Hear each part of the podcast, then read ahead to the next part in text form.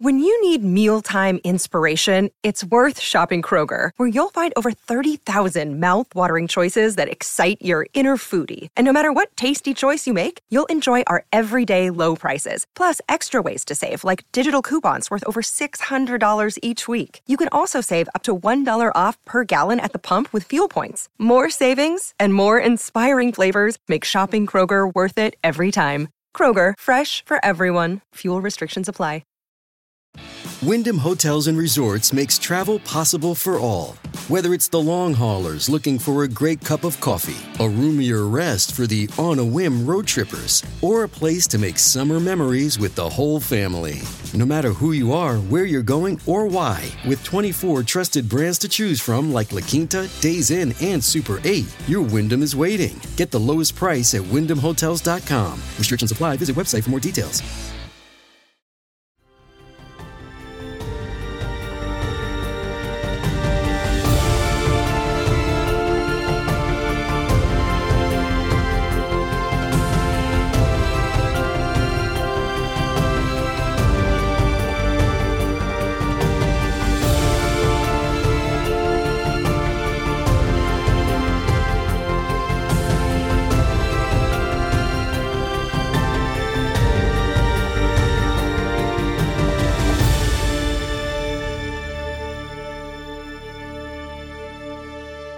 Hello, everyone. Sakuya here. And I'm Gabby. And welcome back to the podcast, my hoes. Welcome back to, once again, what is going to be the Chirp audiobook book club pick of the month. And I am quite excited for this one here that we're doing this month, guys, because you all know me. You know I love context. You know that I love explaining all the random little details of the world and how it is that we got here to this day, which is important because the book that we're going to be talking about here is How We Got to Now. It's a book that covers a series of different inventions and the stories behind them and how those became a thing in the first place and what it is that they have done to impact the world today.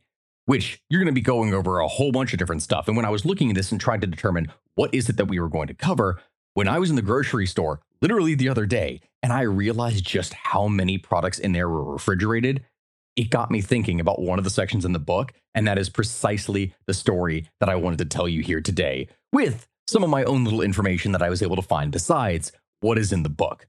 But on that note, if you want this book, if you want to really learn some fascinating stuff, then make sure to check out the links in our description because down in the description, you're going to be able to find this for $2.99 for only a limited time.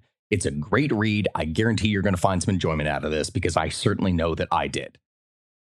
I would like to ask that if anyone out there listening to the podcast wants to go ahead and leave us a review, it really is something that is great and does help us. So whether it's on Apple or wherever it is that you get your podcast, please do leave us a review and I really would appreciate it. Thank you all and enjoy the show. Without further ado, let's go ahead and jump into this and explain the story of refrigeration. Which normally, I'm Gabby's looking at me right now and she's going like, uh yeah, okay because normally in this scenario we're like oh we're going to talk about war. We're going to talk about some crazy dumb thing that happened. Now i might as well be pulling a joke of uh yeah did you leave your refrigerator running? Okay i'm just i was just making sure you weren't pranking us. No no no no it's not a prank. Because i promise you for anyone who is listening to this right now this story is actually fascinating because over the course of researching it it took a way different turn than I ever anticipated would happen. And I learned a lot more going into this than I would in any other kind of subject. And I'll give you this as an example for anyone that thinks that this is not exciting. To this day, one of my favorite stories that I ever learned is the story of how the shopping cart developed, which sounds so dumb. But when you learn about these fascinating niche things in history, it's so weird and convoluted and connected to so many different things that you see how it is that it evolves. Anyway, the story of refrigeration. Let's get into this.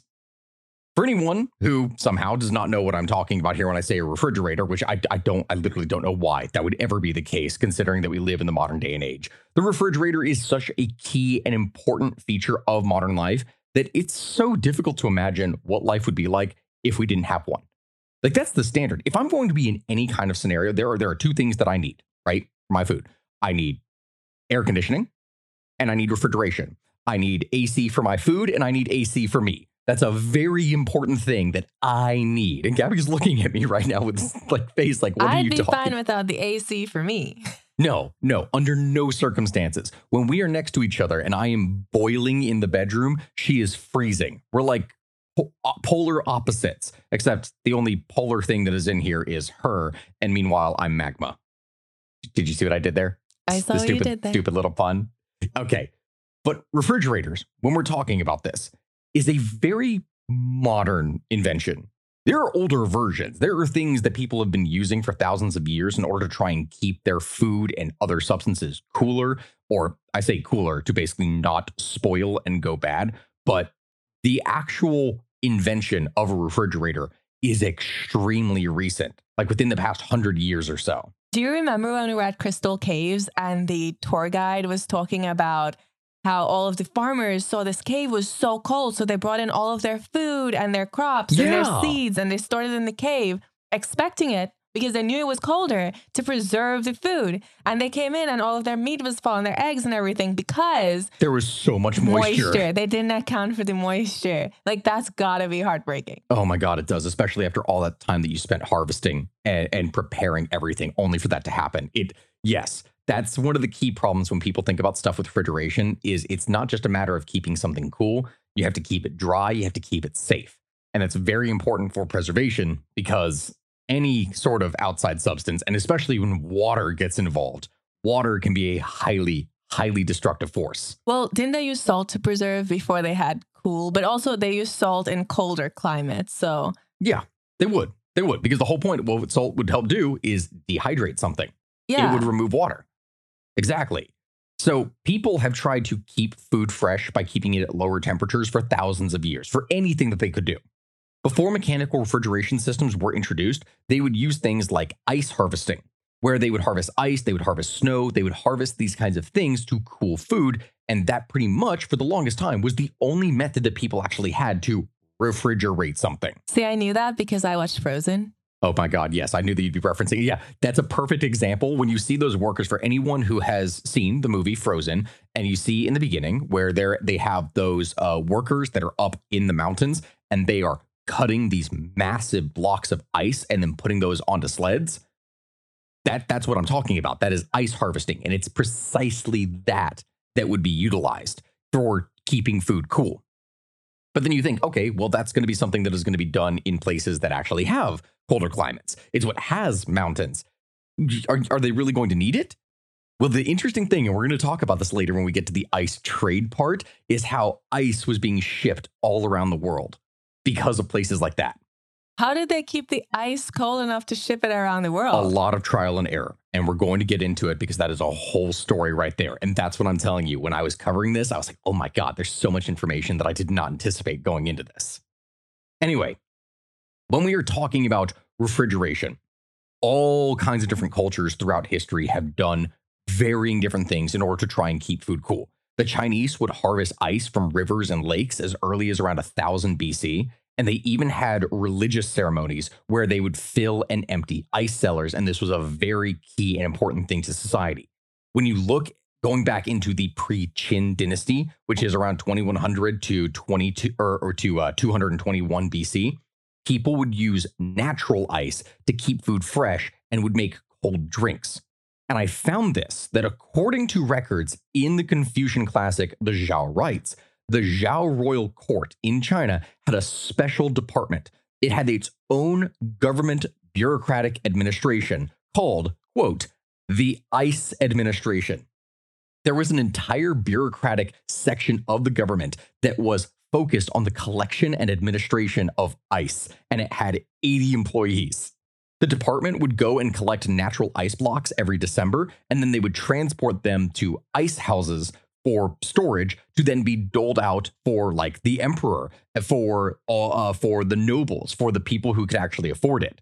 And what would happen is that some senior officials would be awarded ice cubes by the Zhao royal court, which was a really big honor because that was a huge expense. Maintaining all of this stuff just to have cold drinks was a supreme luxury. So the idea of the king or emperor giving you ice was, oh, Oh, that was a big deal. And so that system would last in place until the Ming Dynasty and the Qing Dynasty. And it is during the Qing Dynasty that you would see ice tickets that would be distributed to officials instead of sending the ice directly to them so that they would be allowed to go and pick up ice and get some for themselves. Like they would straight up receive a voucher that was not a buy one, get one free. It was a, hey, you're allowed to have some ice. And that was a thing that they would get. Other places would have their own kind of techniques. And some of these were remarkably advanced, such as if we look at the Persians around 400 BC, the Persians would store food in these massive structures called yakhchals. And I'm probably mispronouncing that, but I'm going to explain what it is that I mean. And for anyone who is a patron, I went and found a whole bunch of pictures of these yakhchals and I, am putting them on here to be able to uh, to to show first off Gabby because I put that here in the notes for you to be able to see, and then we're definitely putting this up on Patreon so you can see what I'm talking about. Because Gabby, if you if you scroll down in the notes from what it is that I can see right here, what what, what does this structure look like? An igloo. An igloo, yes. Or a, uh, like bee honeycomb. See, that was my thought is that it looks like a giant beehive, but I see what your point is that it it, it does look like a giant yeah, mud igloo, like igloo that is also a beehive. Or a circular pyramid. A circular pyramid. yeah, that's one way to put it. An ant hill. There's so many things it looks like. Yeah, it's true. And these things were massive. All right, the ancients were way more clever than what we give them credit for.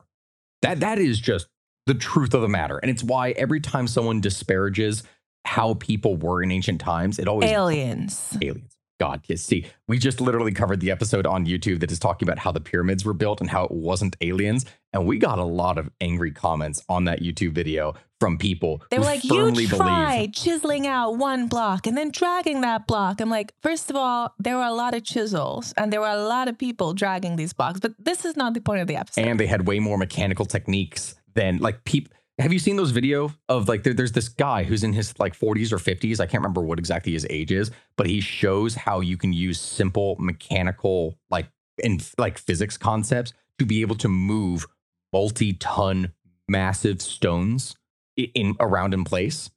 Like when you watch and see how some of the stuff was done where they're able to use these little pivots and swing all these rocks around that no human on their own should be capable of doing. But using simple mechanical force and how they're able to utilize these little tools, it is incredibly impressive what they're able to do. People are really relying strongly on the, oh, well, since they couldn't explain it, then they couldn't do it. I'm like, they probably knew what to do. They just didn't know the math equations for the physics calculations. Like they're fine. They're okay. As Milo like said it, work smarter, not harder, because they were yeah. basically like, oh, if we took a crane and we tried to lift this block, it'll tip the crane over.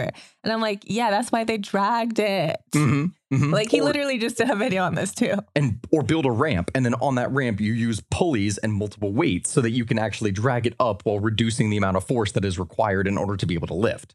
But I still think the aliens did the refrigeration. Am I right? No. Damn. No, you are not. It was a Scotsman. get, might as well be an alien at that point, but we're going to get into that here later.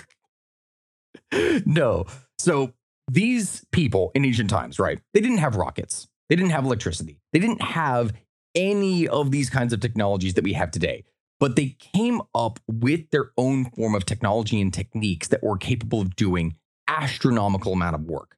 So the Yakhchal, which name means like ice pit in ancient Persian, this was a type of ancient refrigerator that was built in the deserts of Persia, which now called Iran, which was made without electricity. It didn't have any modern coolants. It didn't have any of the elements that you would expect would be in a modern refrigerator. But this thing was so incredible that it demonstrates very easily the ability of humans to find solutions to problems that, well, normally you wouldn't think that they'd be capable of, but we are able to do such amazing and impressive things with such rudimentary tools, with whatever is available. So here's the question How does the Yakhchal work? Because again, as Gabby has described it, this thing looks like a giant mud igloo or a beehive or something along those lines. Well, this approach to refrigerators and engineering, this was mastered by Persian engineers around 400 BC. It's possible that this thing existed before that, But we know that by this time, they were making them with such skill that they were becoming very commonplace. And yakhchals, overall, are fairly simple things to make.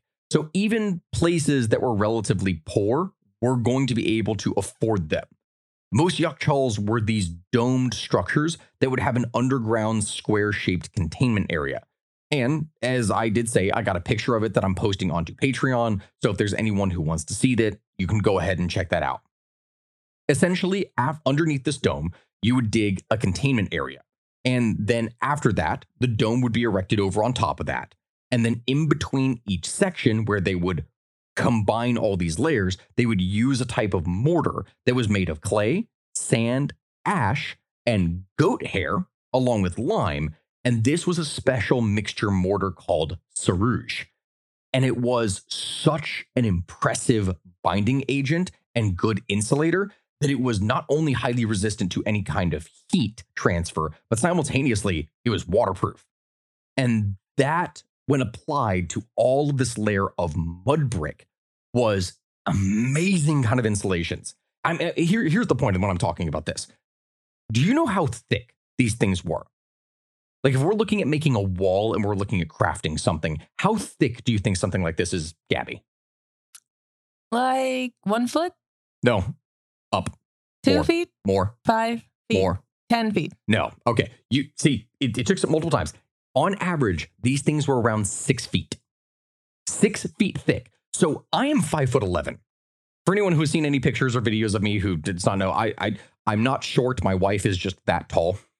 She is. She is only like an inch smaller than me. I am not that short. Where someone commented, funniest funniest comment I ever got was he looks like an oversized dwarf next to her. Yeah, because she is long and thin, and that's that's that's my wife. She is very model like, so naturally I look stubby next to her. But I am five foot eleven, meaning these walls, if I lay down on the ground, would still be an inch thicker than I am tall. That is insane. And so these things were made again of mud brick and also this mortar. So it was a very simple kind of material they would use. And the collection area for the water that they would end up utilizing inside of this thing would allow ice to be frozen even during the hottest months of the summer.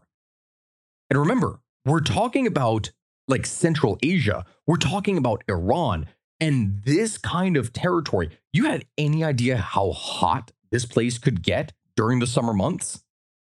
We're talking boiling deserts. This would be an incredible amount of heat, and yet they were able to keep ice in these pits for well going into the summer months. And so, what they would do is they would build these kind of containment areas, and then they would fill a section of it, or rather, they would have water go underneath it, and they would use that in order to be able to cool the inside of the yakhchal. And I'm going to kind of explain this. I'm not an engineer, but I'm going to explain it the best I can. And it's simultaneously why I was able to find a diagram that showed how it is that this whole thing is constructed. So, what they would do is they would have water that would be brought to the yakhchal either by directly transporting ice from nearby mountains or from diverting water from an aqueduct into the yakhchal using underground channels called qanats. And so, adjacent to some of these yakhchals, they would have a wall that would be east to west oriented, and it would be built on the south side of the yakhchal.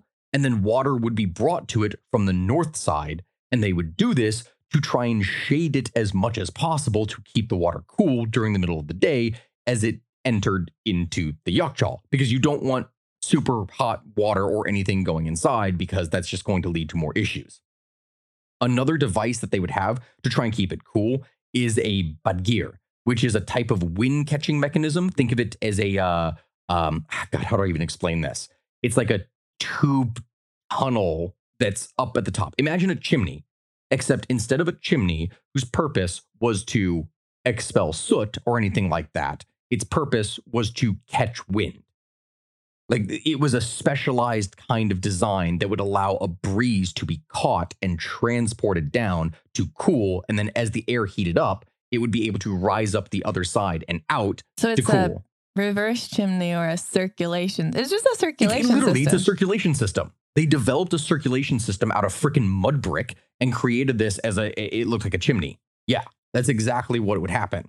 So as the air would descend, this would cool by the ice that was already inside of the Yakhchal, creating a nice cool breeze that would circulate through the entire thing. And then as it heated up, it would rise up and out so that it didn't stay inside of the Yakhchal where, you know, that heat would start to diffuse into everything else. So they did understand science. They did. That's the thing that a lot of people don't realize is that people were smart. It sounds so dumb when I say this here, but the ancients had so much more of an understanding of the natural world and how things work because they had to work with it. It's what they had to do constantly. Societies were way more developed than we give them credit for. That's the reality of the situation. I wonder if the absolute lack of critical thinking that exists in our world today, everyone basically just thinks, oh, yeah, everyone's always been this fucking dumb. Mm-hmm. mm-hmm. like, Yep. No, exactly. So if you scroll down here, I put I put this whole thing in the notes. Do you see the diagram that I'm talking about here? Yeah. Okay. So it, it doesn't show it well here because the whole thing looks square, but that's because that is the pit that would have been underneath the Yakhchal in the first place. So they would have this channel on the outside that air could be drawn into. That if the underground water, because you know how cool it can be if you go 10 feet, 20 feet underground, how much colder things are. So the air would be drawn down into this tunnel inside of the tunnel, the water cools the air, it passes through, and then it begins to rise up because there is a channel that is beneath, or not a channel, there is a, uh, a hole that is dug beneath that pit that allows the air to rise up into the Yakhchal where it cools everything down in the cooled basement. And then as that air heats up, it rises through its own gap up to the top and then out of the wind tower it's in a remarkably innovative system that was way more complex than what we give it credit for, but simultaneously so simple that once you actually look at it and understand, oh, hey, hot air rises, cool air falls. It it's it's such a simple concept that then makes sense, even if the actual structure was complex. The interesting thing is, you know how cold it can get in the desert, like at night? Oh, pretty cold. Yeah. So it's super hot in the day and super cool at night. So once inside of the Yakhchal, the water could potentially freeze overnight, which meant that any of the ice that they already brought in, since they were doing as much as they could to trap it, the process could be expedited through harvesting more ice. So by bringing that from the mountains and putting it inside of this, this meant that if it was already inside of the Yakhchal, the cool air and water that would be passing, as it's going through the system, it would cool and they would be able to generate their own ice inside of a pit in, in the desert. Hey everyone, Sakuya here, and before we get back to the show, I would just like to thank today's sponsor, eBay Motors. eBay Motors is here for the ride. Remember when you first saw the potential, and then through some elbow grease, fresh installs, and a whole lot of love, you transformed 100,000 miles and a body full of rust into a drive that's all your own? With over 122 million parts for your number one ride or die, you can make sure that your ride stays running smoothly. Brake kits, LED headlights, exhaust kits, turbochargers, bumpers, whatever your baby needs, eBay Motors has it. And with eBay Guaranteed Fit, it's guaranteed to fit your ride the first time, every time, or your money back. Plus, at these prices, you're burning rubber, not cash. Keep your ride or die alive at ebaymotors.com. Eligible items only, exclusions apply. This episode is brought to you by Reese's Peanut Butter Cups. In breaking news, leading scientists worldwide are conducting experiments to determine if Reese's Peanut Butter Cups are the perfect combination of peanut butter and chocolate. However, it appears the study was inconclusive, as the scientists couldn't help but eat all the Reese's. Because when you want something sweet, you can't do better than Reese's. Find Reese's now at a store near you. They were able to make ice two and a half thousand years ago. Not just harvest it, make it. In the desert. In the desert. Yeah, it's an incredibly impressive thing. And so from the Yakhchal, you're able to cool your meats, cool your vegetables, cool your dairy products, all these different th- kinds of things you're going to be able to utilize. And I know I've gone on a long rant about this, but when I was doing the research and I found this specific thing, I'm like, this is awesome. I am going to learn every single detail I can specifically about this.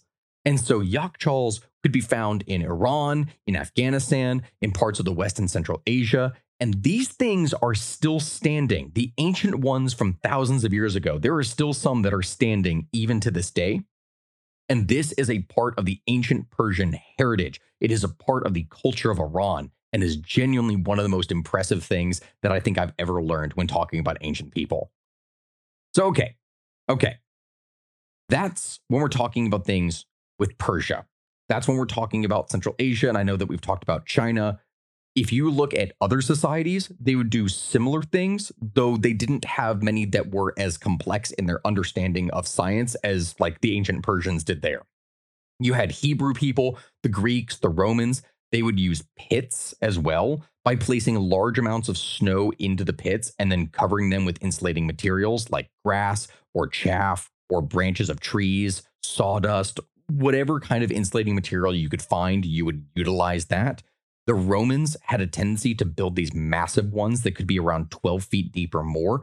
And you can look this up, but there is an example of this in Switzerland where they they found a Roman ice pit.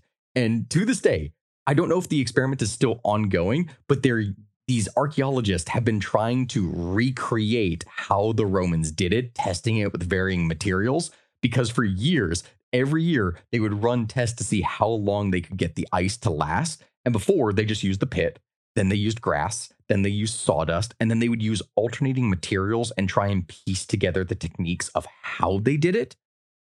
But still, we don't know. We know that they utilized it for it, but we don't know how they were able to do all this in the first place. Ancient Egyptians and Indians would utilize uh, jars and evaporation techniques because what they would do is they would take jars, right? And then they would cover those jars in like water, in moisture.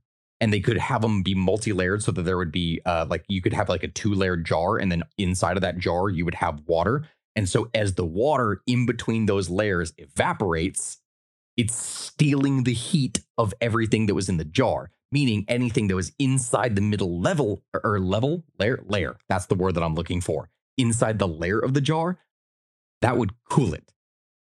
So they were able to use evaporation techniques even going back like 2000 years. Interesting. oh yeah. Yeah. And that is pretty much how it would be for a good 2000 years. I've gone on this huge rant about all the stuff with ancient technology when talking about refrigeration, but these are really innovative techniques. But that is all that we would really see for the longest amount of time. Because, if it worked, I mean, why improve it? Exactly. And they didn't have electricity. They didn't have the understanding of chemicals as we would later on to be able to develop things. I'm assuming people didn't live where it was way too hot to make it work. yeah, populations why weren't developed Florida- and necessary in places. Yeah, It's why Florida wasn't inhabited until they invented AC. pretty much. Yeah. For anyone who's curious about that, Florida, even though it's one of the most populous states in uh, in the United States, it ironically would not gain any of that population until the until two different things: post World War II and the invention of AC, and also the development of Disney World. Yay. which sounds like a really fun and weird combination. But yes, that is the reality of the situation. So, really, over time, when we're talking about refrigeration, development and refrigeration would pretty much only be local, if possible, in places going into the 19th and the 20th century. And it's in the 19th century that you would start to see the ice trade appear. And it is just prior to that that we see the first steps towards modern mechanical refrigeration. So, okay, mechanical refrigeration. When we're talking about the actual harvesting of ice, this is something that is pretty difficult. It's also very dangerous. So, over the course of history, people tried many different times to invent artificial ways in order to try and refrigerate things. Because to explain the concept, as I'm sure that everyone is already aware of in the first place, refrigeration is the process of removing heat from an enclosed space or from a substance in order to lower its temperature. That's the entire point. So it's not to add cool, it's it's heat. And for, for anyone that doesn't know science, you're removing heat from a situation. So to cool foods, a refrigerator uses an evaporation of a liquid in order to absorb heat. The liquid or refrigerant will evaporate in an extremely low temperature, and this creates cool temperatures inside of the refrigerator. So that's how that works. In more technical terms, a refrigerator produces cool temperatures by rapidly vaporizing a liquid through compression. The quickly expanding vapor will require kinetic energy, and it draws that energy that it needs from the immediate area, which then loses the energy and becomes cooler. So, cooling, generated by the rapid expansion of gases, is the primary means of refrigeration today.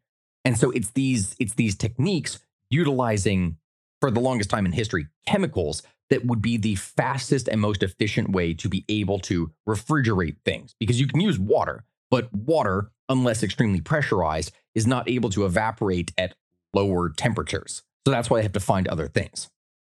When we are talking about the advent of modern refrigerators, that changed everything, right? That eliminated the need for ice houses and all the other crude means that they had before to keep food cool. And the first person to make a breakthrough on this was a Scottish professor by the name of William Cullen, who worked at the University of Glasgow in 1748.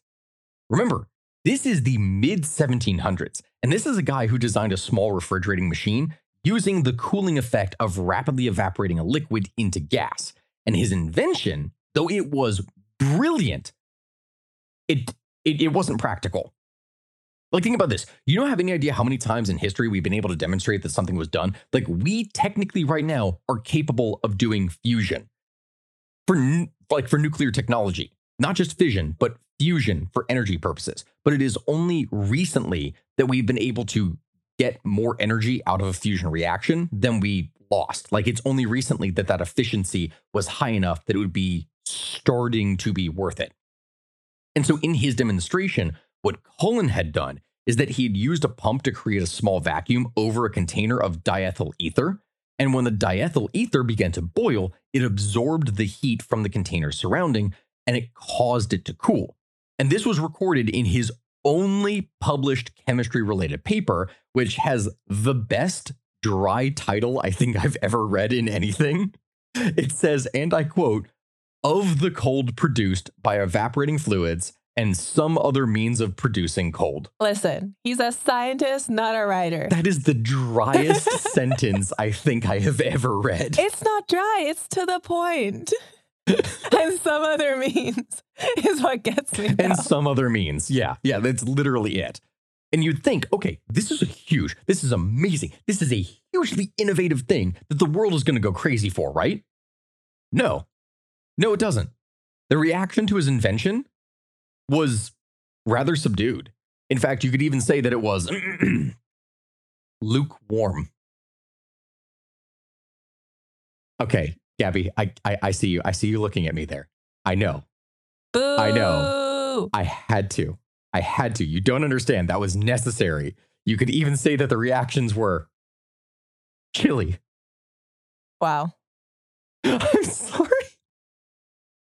okay.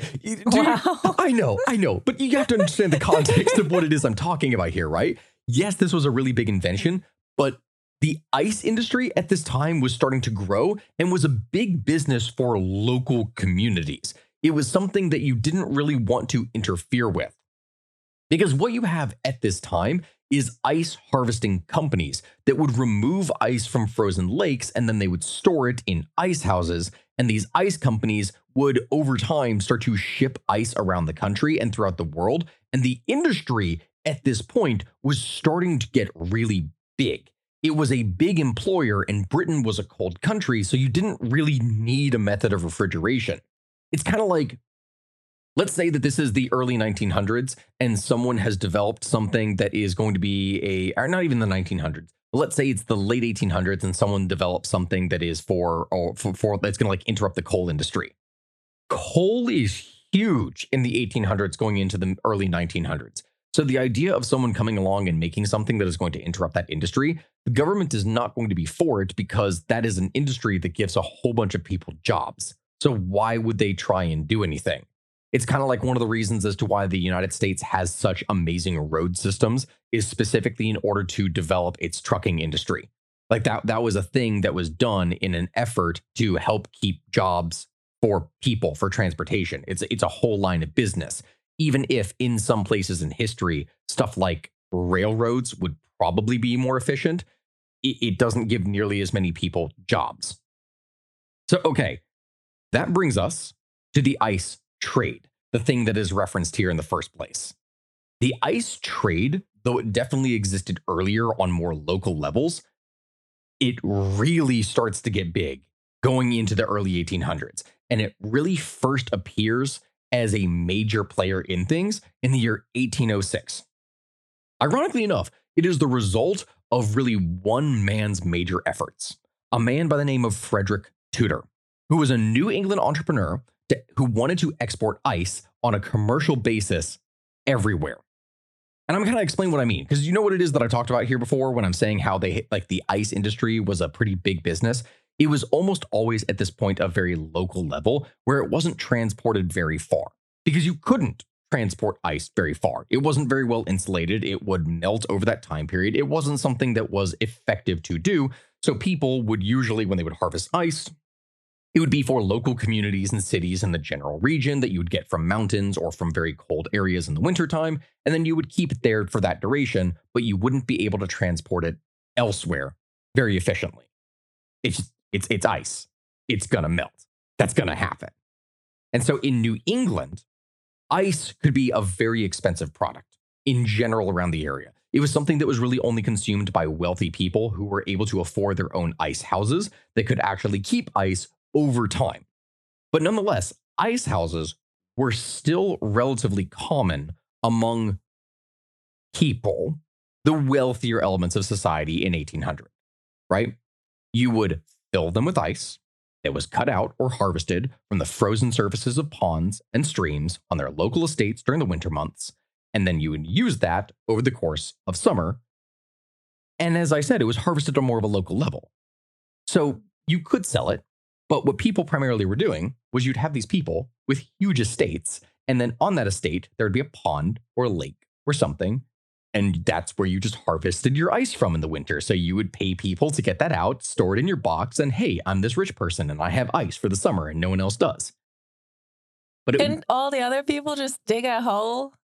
Just dig a hole the amount of labor and effort that that required was immense. And it's one of the reasons why you they could only do something if you were wealthier. No, they all get together one evening. You know, you're drinking with the local community and you dig a giant hole. I know. Now I know. screw it. We all have ice. And that's kind of part of it is that people wouldn't have that kind of incentive. There wasn't a commercial incentive necessary necessarily in order to be able to do that yet.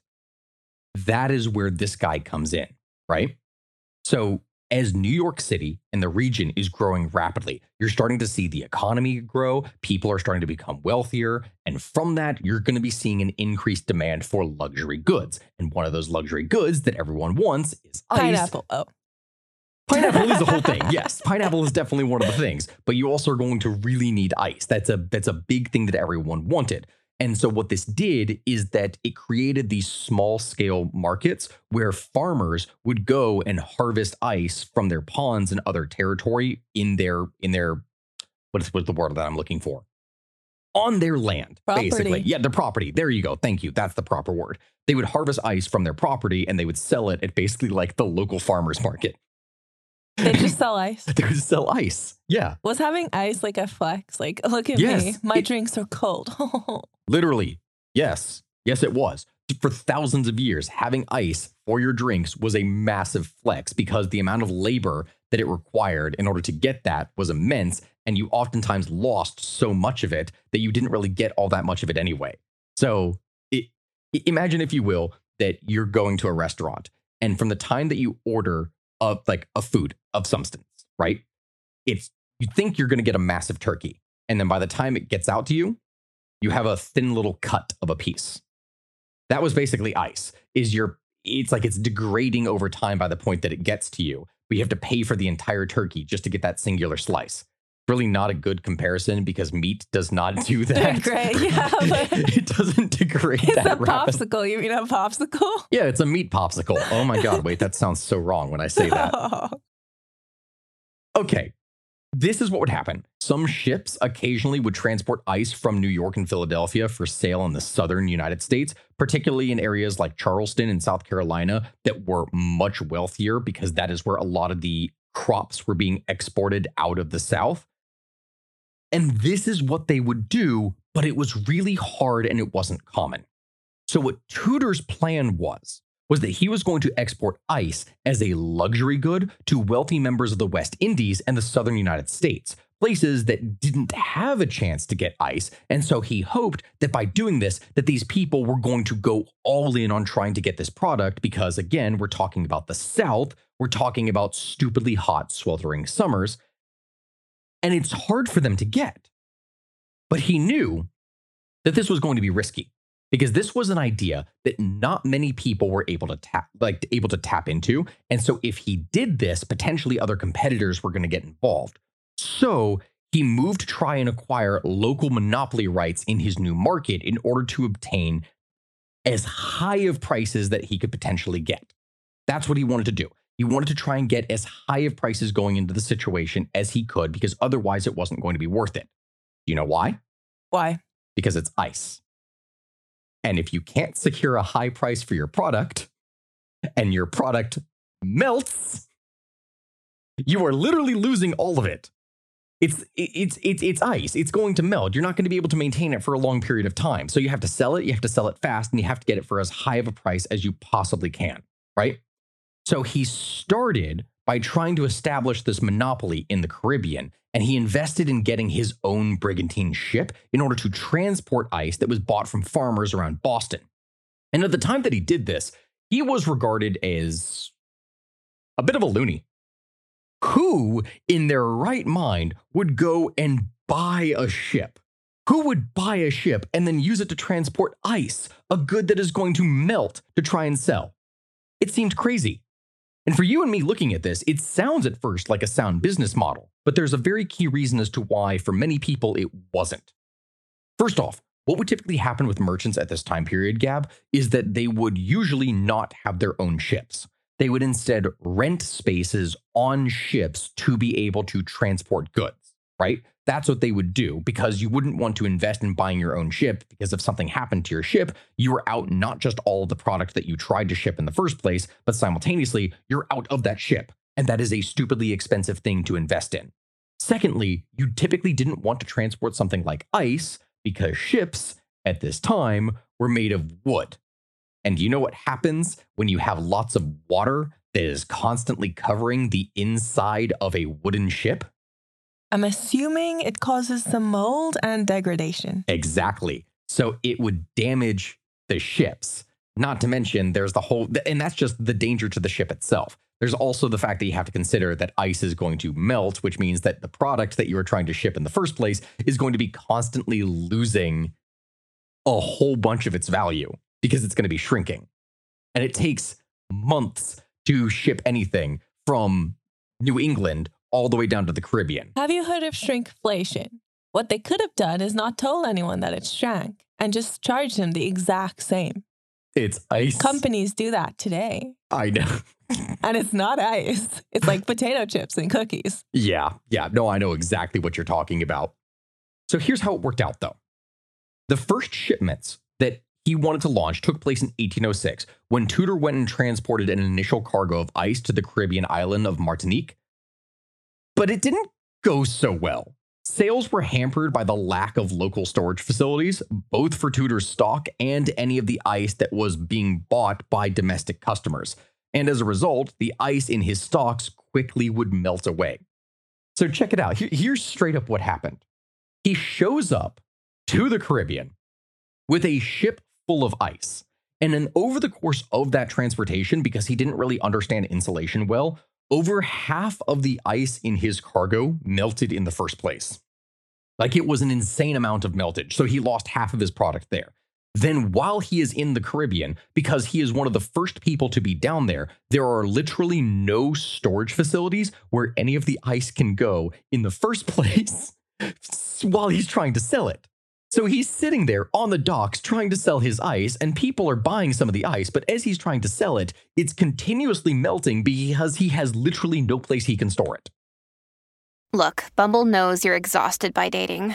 All the must not take yourself too seriously and 6 1 since that matters. And what do I even say other than hey? well, that's why they're introducing an all new Bumble with exciting features to make compatibility easier, starting the chat better, and dating safer. They've changed, so you don't have to. Download the new Bumble now. Everybody shush! William Shatner has something to say. Kat and Jethro, box of oddities. What do you do when the woman you love dies? Well, of course, you dig her up and you live with her. Aww. The show examines weird things. There are plenty of old photographs from this time period of children out in the streets playing in and among the dead horse carcasses. Oh, I miss those days. Things used to be so much simpler. Kat and Jethro. Then there's the urine wheel, which sounds like a really bad game show. Thing done weird things. Kat and Jethro, box of oddities. That is really mysterious. Join Kat and Jethro Gilligan Toth for the strange, the bizarre, the unexpected as they lift the lid and cautiously peer inside the box of oddities. The Webby Award winning Box of Oddities podcast from Airwave Media. That's not great. No, it's not. So I think if I remember the uh, the statistic on when I was looking at this, he lost 66% of his product in just the transportation. And then even after getting there when he only had 34% of the product left, most of it still just melted away, meaning that the trip was basically a waste. But but he did learn from this. He learned from his experience and he decided, okay, well, since I have to come down here in the first place, I'm going to build a functioning ice depot in Havana, Cuba. And despite the US trade embargo that was declared in 1807, he would manage to trade successfully again by 1810. That being said, he wasn't able to acquire exclusive legal rights to import ice into Cuba, but he was able to maintain an effective monopoly through his control of the ice houses because since he was building the ice houses, none of the other merchants that were trying to do what he did were going to be able to store ice in the places that he owned. So that meant that he could store his product longer and be able to sell that more effectively when the time was right. Then, of course, there was a little event called the War of 1812, which would briefly disrupt his trade. But then over the years, Tudor would begin to export fruit back from Havana to the mainland on the return journey, and it was kept fresh with part of the unsold ice cargo. So remember what we talked about before when we when we talked about pineapple, which I'm glad that you mentioned that whole thing before. When you are trying to transport fruit at a time where it takes months to ship anything, right? Yeah. It's very difficult to do that. So if someone bought an entire cargo hold full of pineapples and then tried to transport them, by the time those pineapples got to anywhere, around 95% of the product would be rotten. It wasn't good anymore. And I'm not kidding with that, that, that amount of number. Anywhere between 90 to 95% of the product, usually gone. And this is one of the reasons why importing fruits from anywhere was such a luxurious thing that you could do if you were wealthy. So he had the genius idea of going, well, I'm not going to be able to sell all this ice while I'm down here. What if I utilize some of that ice, buy up a bunch of fruit, and then take that fruit back with me to places that you can't grow this fruit and sell it because instead of losing 90% of my product, I'll only lose half of it. The amount of money that you could potentially make on that. And remember, some people were paying as much for a pineapple at this time as what would cost a mortgage for a house. For a freaking pineapple, because that's how you showed off your wealth. It's worth it. Have you ever had, well, you haven't had a good pineapple because you're from the US, but I, let me tell you, Uh-huh. iconic. Uh-huh. I'm sorry. The fruit in the US, even if it's like imported from the island it comes from, I don't know what they do, but it is so bland. I, I, I have a vendetta against the fruit sold in the United States. First of all, I'm paying this much for something that tastes like garbage. Fix it. fix it. I don't know who is listening to this, but if you can fix it, fix it. Thank you. Yeah. Okay. I understand. And and if you're wondering then at that point as to how valuable any of the stuff that we're talking about is, yes, fruits could be as much as, you know, mortgaging a house in some cases, like in the case of pineapple, but ice could be very expensive depending on the time that we're talking about here. Though also simultaneously, it's going to vary depending upon what we're using. Do you think any like really wealthy like men back in the day would come home and be like, "Honey, guess what I bought?" And she's like, "Oh, a diamond ring." No, ice. Ice. Like, It's Do you think it ice, happened? baby. oh, Steve. Please. The amount of disappointment in your eyes and voice, even as you're laughing, I'm I know. just really upset I contributed to you making that joke. You always do. I You married me, so you have to deal with it. Wow. wow. So when we are talking about the expense of this stuff when it comes to ice, right? This would vary depending upon the amount of competition that we're talking about, right? So in Havana, in Cuba, as an example, Tudor's ice could sell for around 25 cents per pound, which doesn't sound like a lot today, but that is around $3.70 when you look at this for just for inflation in 2010. And if you look at it now in 2023, considering how much prices have risen since that time, you're probably still talking about, say, $4, right? So that is eight times the amount of price that would have been at that time, and that is per pound.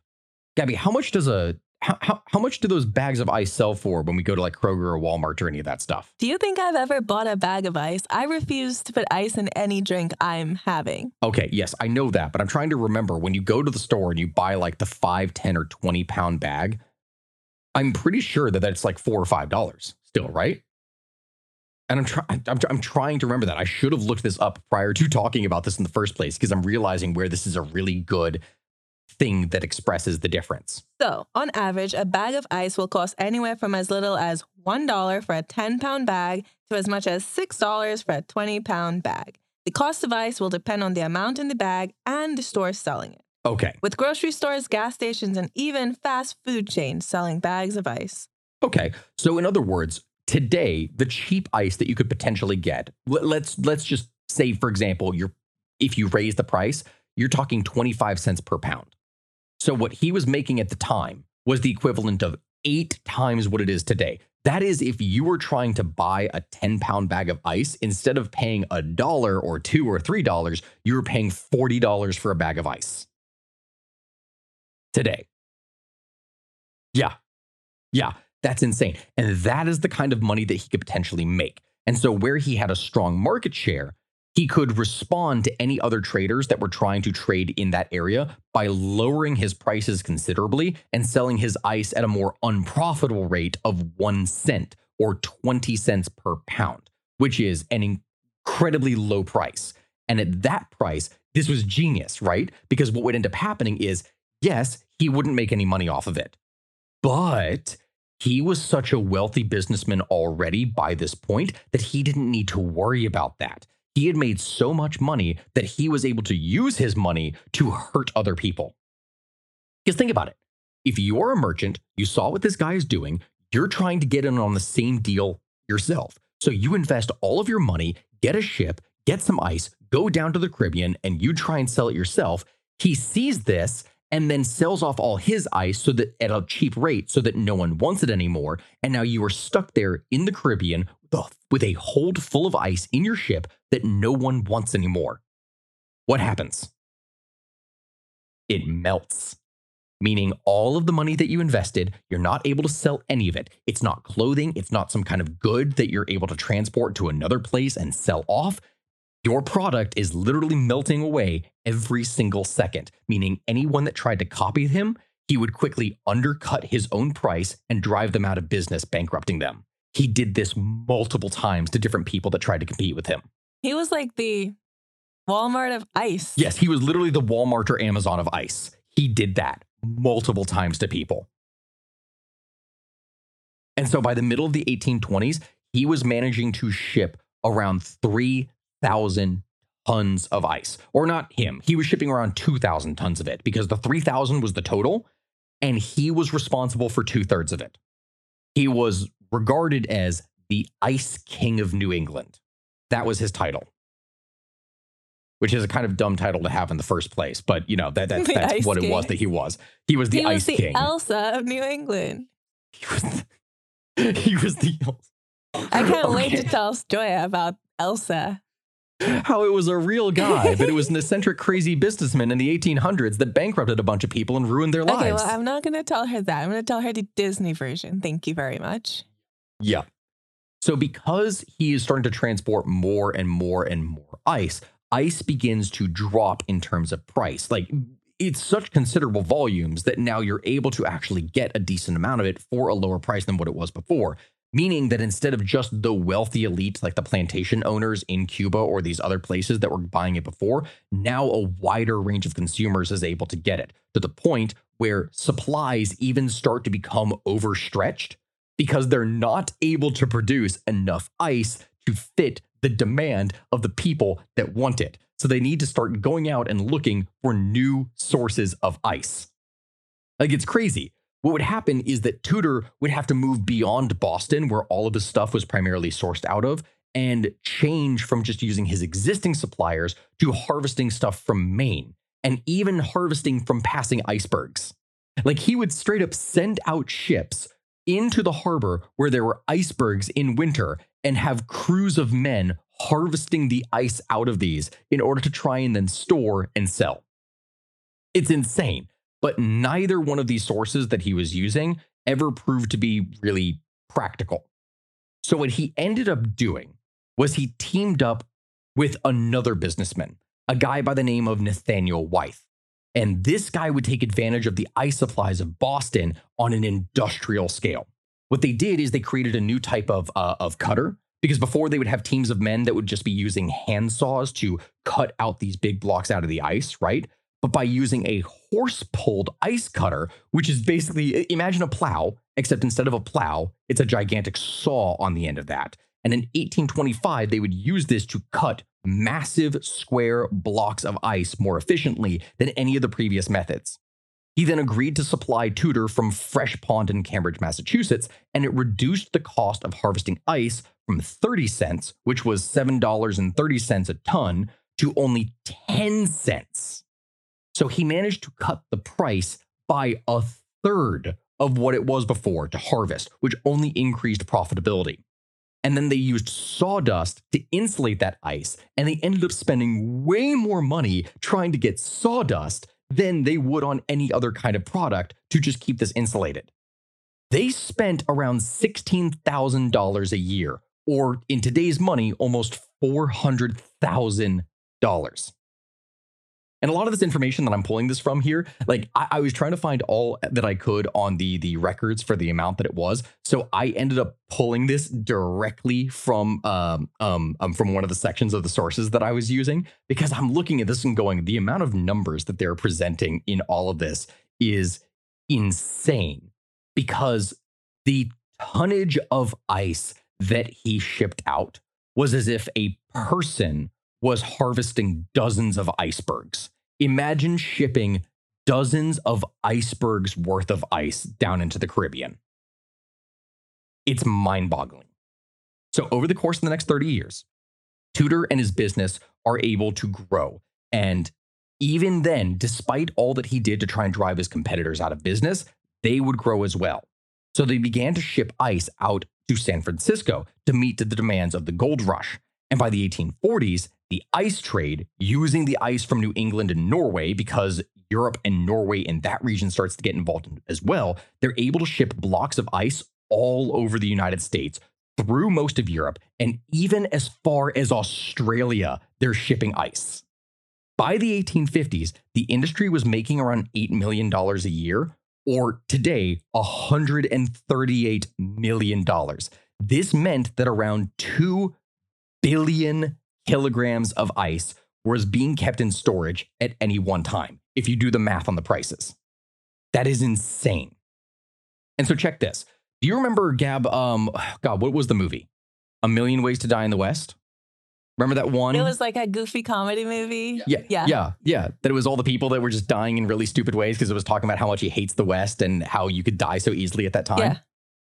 Do you remember um the the scene with the ice block? No.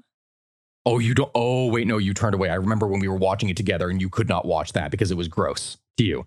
For anyone who has not seen the movie that is wondering what I'm referencing here, if they want to understand just how big these ice blocks that were being shipped around, they would have an entire horse drawn cart that was covered in layers of insulation, sawdust, and everything else. And these were blocks that were as big as multiple humans stacked on top of each other. They were thousands of pounds potentially.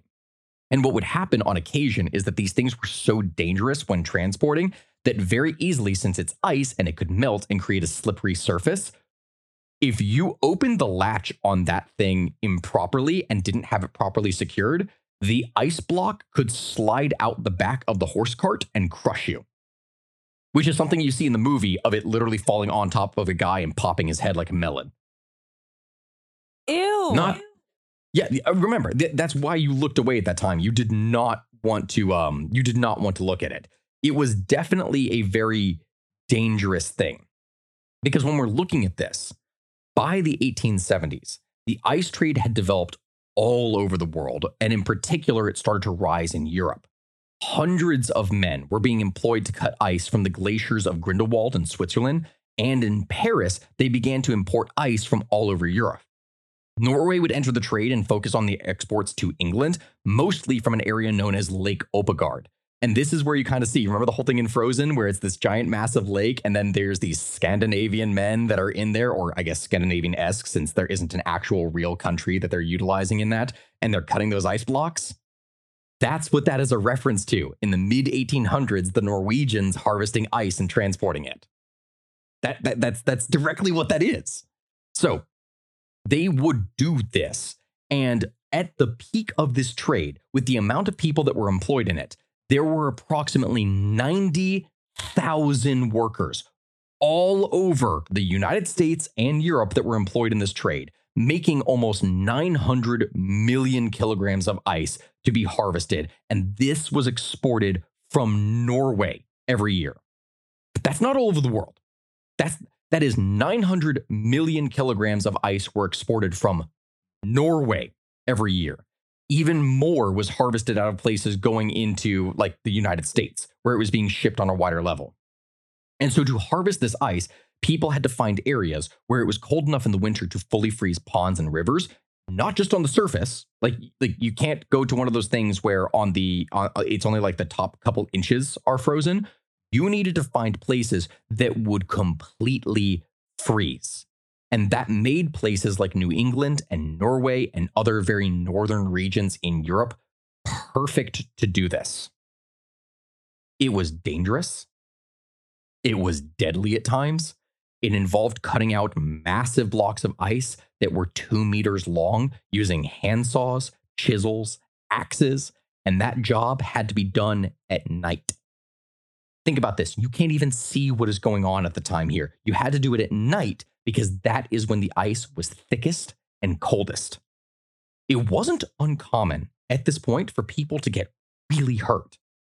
There was huge risk of just falling into the holes that other people were digging in order to create ice in the first place, especially in the dark because no one could see. People would regularly be injured by ice blocks as you try and pull them out of the ice, cracking, part of it falls over, crushes a guy. I don't know if your info is that sound because as I've seen in the 2013 documentary, Frozen, they were singing and it was done during the day and reindeer were eh? involved. Reindeer were involved. That's actually that actually is a true thing. So in many different places in Norway and going up into Sweden, they would utilize reindeer as kind of draft animals as they could. You would harvest reindeer meat because it was a thing that could be worked, but you could also sometimes hook reindeer up to pull things. That's why they would have sleighs. So the whole reindeer sleigh is a real concept that has been used multiple times in northern countries in places like Sweden and Norway, where they would pull that stuff. So you'd harvest the ice, throw that onto the back of a sled, and then a reindeer would pull it. I want a that was reindeer. real. You want a reindeer? I want to eat a Ew. reindeer. No, I'm still angry about my reindeer meat getting seized when we came back from Norway. I remember that. Anyone who works in customs that is listening to this right now, you still have my, my I'm sure they ate b- it. bitterness. I don't know what they do with stuff. They probably burn it. They probably either threw it away or some guy at his lunch decided to eat it just because he could. And if that is the case, you know what? I'd actually be less mad about that because at least someone got to eat it. If they threw it away, I would be really annoyed. either way, this at the time, from what I'm describing, is a huge industry. And this would go on for decades with natural ice being harvested on a huge industrial scale that was keeping thousands of people employed. But okay, you may ask them at this point, what about refrigerators? Was that not the entire point of this? Like the episode that we were trying to talk about here in the first place? And now I've spent a good half an hour going on and on talking about literally harvesting ice. Well, okay. Let's go ahead and get into that in the end. It was known, as I said, since William Cullen back in 1748, that it was possible to cool water using mechanical devices. And attempts were made to produce artificial ice on a commercial scale going into the 1850s, and various different methods were invented in order to try and do this in the first place. There was a guy called Jacob Perkins that had a diethyl ether vapor compression refrigeration engine that he invented in 1834, but that just didn't work very well. There was also ammonia based approaches, such as those that were advocated by a person called Ferdinand Carré and Charles Tellier. But here's the thing the resulting product they make from this is called plant ice or artificial ice. It's why, over the course of this episode, I have been saying the word natural ice over and over and over again. Plant ice was good, sort of, but there were many different obstacles to actually commercialize its production. See, if you're going to be making ice on a factory level, like actually in a building, and you're not harvesting it naturally, then this means that you're going to have to use a lot of fuel. You're going to need coal. You're going to need capital for machinery. You're going to need all the money and technology to be able to buy and purchase the chemicals that are necessary to produce this ice at a competitive price. And so early technology just wasn't very reliable. Ice plants faced the constant danger of explosions occurring and subsequent damage to the surrounding buildings for decades. I, mean, again, remember this they're utilizing chemicals to artificially create heat reactions in order to be able to sap heat from things in order to make ice. That, that's the point. And so ammonia based approaches had this very dangerous side effect and possibility of leaving ammonia in the ice because this could happen during the chemical process of creating it, or oil or any other substances or ammonia could escape from the machines and potentially get in the ice. It's, it's one of the reasons why, for the 19th century, even though plant ice did exist, it was generally regarded as being less suitable for human consumption than natural ice, as this was not clear. And it sometimes left this milky white residue inside when it uh, when it was done. Like imagine if you got yourself a nice glass of Coke or something like that, and then after drinking it, you look at the bottom, and instead of having a clear glass, there was like this powdery white milky substance and gunk that was stuck to the bottom of your glass. Yummy. Yeah, exactly. That's that's not something that people are going to to want. Artificial ice production was still marginal going into the 1880s. Like it existed for decades prior to this, but it wasn't really all that common. But it was around that point, going into the 1890s and then to the early like 1900s, that improvements in technology finally made it possible to produce plant ice at competitive prices, and production began to rise towards the end of the century. And you're probably going to wonder at that point okay, well, even if it's competitive, why do it? Very key reason. The key weakness with natural ice over history is that you had to harvest it in winter at places that were cold. So, what about all those places that potentially, if, say, some kind of bad harvest, if there was an accident, if anything happened, what about being able to produce it on a, a local level, right? So, ice plants were usually first established in more remote areas where natural ice was not very cost effective. Like the first places that you really started to see it were in the hotter climates in places like Australia or India. And these were places that ended up being dominated by plant ice. And in the 1880s and 1890s, you started to see ice factories that were being built in Brazil. And this stopped them from being able, or not able, from, from needing to import ice as much. So there's no ice plants anymore because we could just simply open our refrigerators, right? Basically, really yes. Well, well, actually, not true because remember, there's those companies that make ice that sell the big bagged ice. Well, yeah, but they're not going to be like as massive of a corporation or anything Correct. like this. So I'm just saying it would be really cool to look at the giant uh, businesses that were built around things that are now obsolete. Essentially, that's monopolies. Because huge industries that disappeared, yeah, exactly. like whaling. Yeah, Oh, that's a good idea. I love that idea. oh, blubber, ambergris, like literally the whale oil. That yeah, no, that's that's a fantastic idea. I love that. You know what? No, I'll make a note of that. I'll make a note of that because that sounds like it would be a really fun episode here. Okay, so when you look at places like the United States, this was one of the huge producers of ice, but it didn't necessarily need it as much anymore going into the 1800s. the number of plants began to gradually increase in the southern states, which meant that it wasn't going to be nearly as cost effective to ship ice. Because that was really the thing that you needed, right? The whole point of why ice was expensive in the first place in places in the south where it was hotter is that you needed to be able to transport the ice from places that were colder after harvesting it. So the only thing that you needed for something to be cost effective was to produce ice in a place that was lower than the cost of transporting the ice in the first place. And if you did so, then it was actually going to be something that was viable. So long haul shipping companies would continue to ship cheap natural ice for the majority of refrigeration. But if there was a sudden surge in demand or something else happened, like an accident, in order to avoid having to hold backup inventories, they would now become major ice producers and not just harvesters, as these same companies would then go and create these ice plants in the South so that they didn't have to transport the goods as much. Which brings us to the point of finally refrigerators. Because before, all this ice that is being transported, people have these ice boxes for their own kind of units that you would stick a massive block of ice in. And that was basically your refrigerator. It would be a big block of ice that food and stuff would be placed around. And boom, there you go. There's your refrigeration. Then in 1913, you have an American by the name of Fred W. Wolf who invents the home electric refrigerator, first of its kind, which featured a refrigeration unit that was on top of an ice box. Because the ice box itself, that's what they're referring to. We call something a refrigerator, but for the longest time in history, it was an ice box.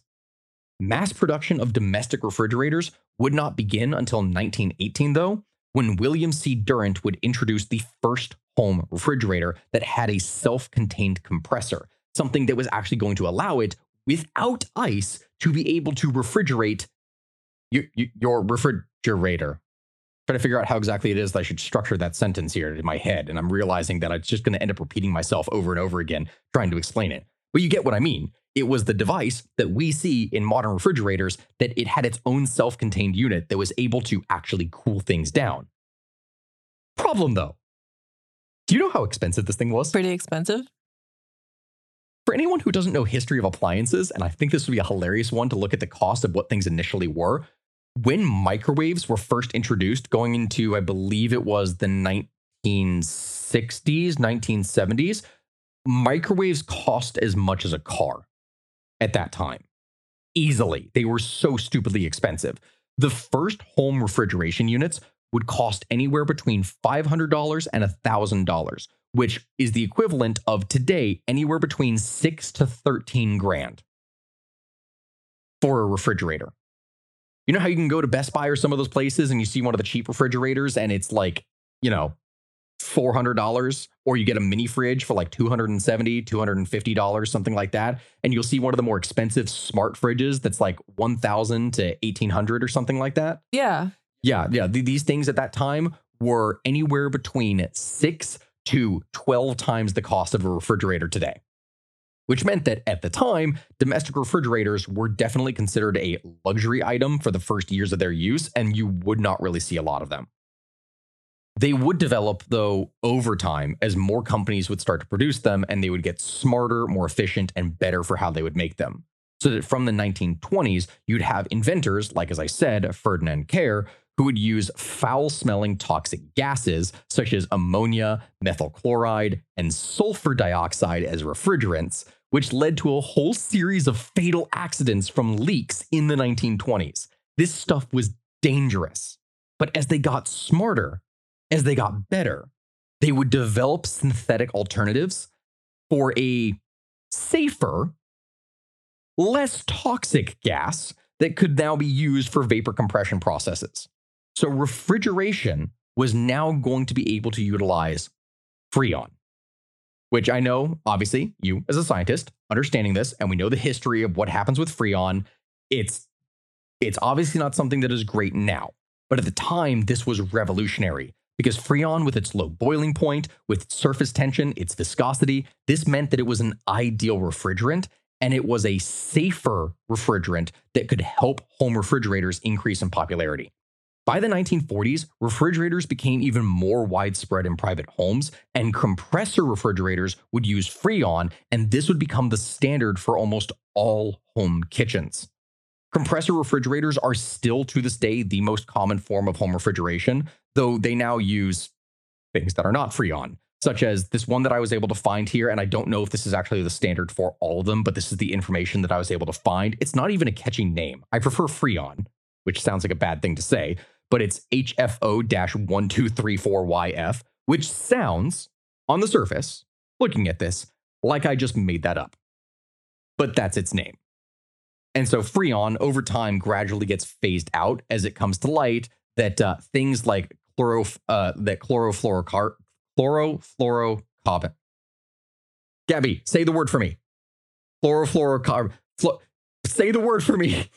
I don't know what word you're trying to say. I know because I'm butchering it here. Chlorofluorocarbons, right? CFCs. CFC. Thank you. That was the proper term. I should have used that in the first place when talking about this. It, they, they use CFCs, right? And CFCs are not good for the ozone layer of the planet. Like it, it is it is not good. So this is why things like Freon are banned and you can't actually use them for commercial development anymore. Now, there are refrigerators that use just thermoelectric cooling, which require no chemical refrigerants whatsoever. And that is refrigerators. Like, guys, I'm telling you this right now. There's so many more details of all this that I could talk about. Even going into the history when I was researching this, and I started on this whole path of like, oh, here's refrigerators, here's the coolants, here's all the stuff they used. And then when I found that whole story on ice and how that became a huge thing, this was fascinating. And this is the kind of stuff that if you want to know more, if you want to know the details, then you're going to need to check out this month's audiobook. So please, by all means, click the link down in the description. You can get this month's book for a grand total of, again, $2.99 How We Got to Now by Steven Johnson. And it's really some fascinating stuff where you can learn so much more than what I've just been able to present here. Truthfully, I was going to be going on about this for the next, you know, hour or two. I still wouldn't even cover half of it. But everyone, that, my friends, is the story of refrigerators. Thank you very much for listening. I hope you all really enjoyed today's episode. And Gabby, I hope that you really did not get too annoyed with me and all of my puns and everything that I did over the course of this, because I know that that was a little bit of a try for you. I love your puns. I just don't know if the audience loves your puns. Yeah, fair enough. Either way. But now, before we go ahead and end things here today, it is time for our family history. And the one that I have here says Hi, greetings from Croatia. My name is Luca, and I love your podcast. Every time I drive alone or do work in the field or around the house, I listen to your podcast and I love it. Keep up the good work. Thank you, Luca. I, I really do appreciate that.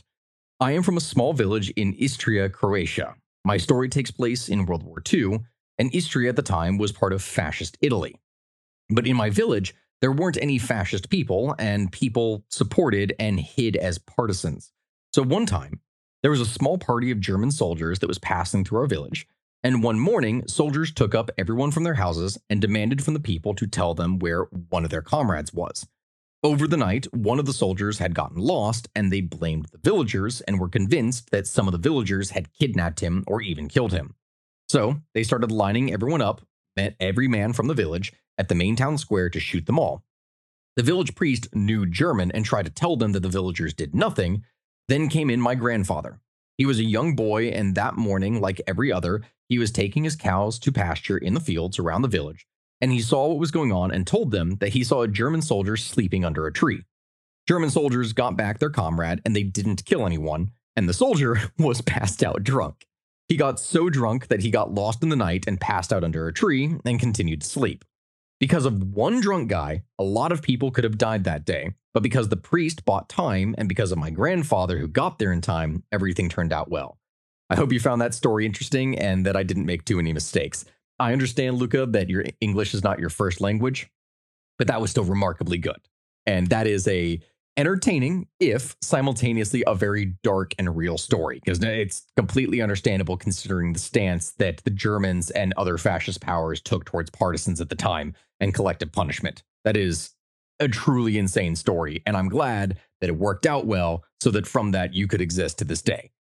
Everyone, thank you very much for listening. I hope you have a good rest of your day, and make sure to send in any of your family histories here to the links that we have. You can check our website here for uh, Contact information. Contact information. I don't know why I fumbled there at that last part, trying to remember what the final word was. But either way, I appreciate all of you. Thank you very much for listening, and we'll see you next time, guys. Goodbye, everyone.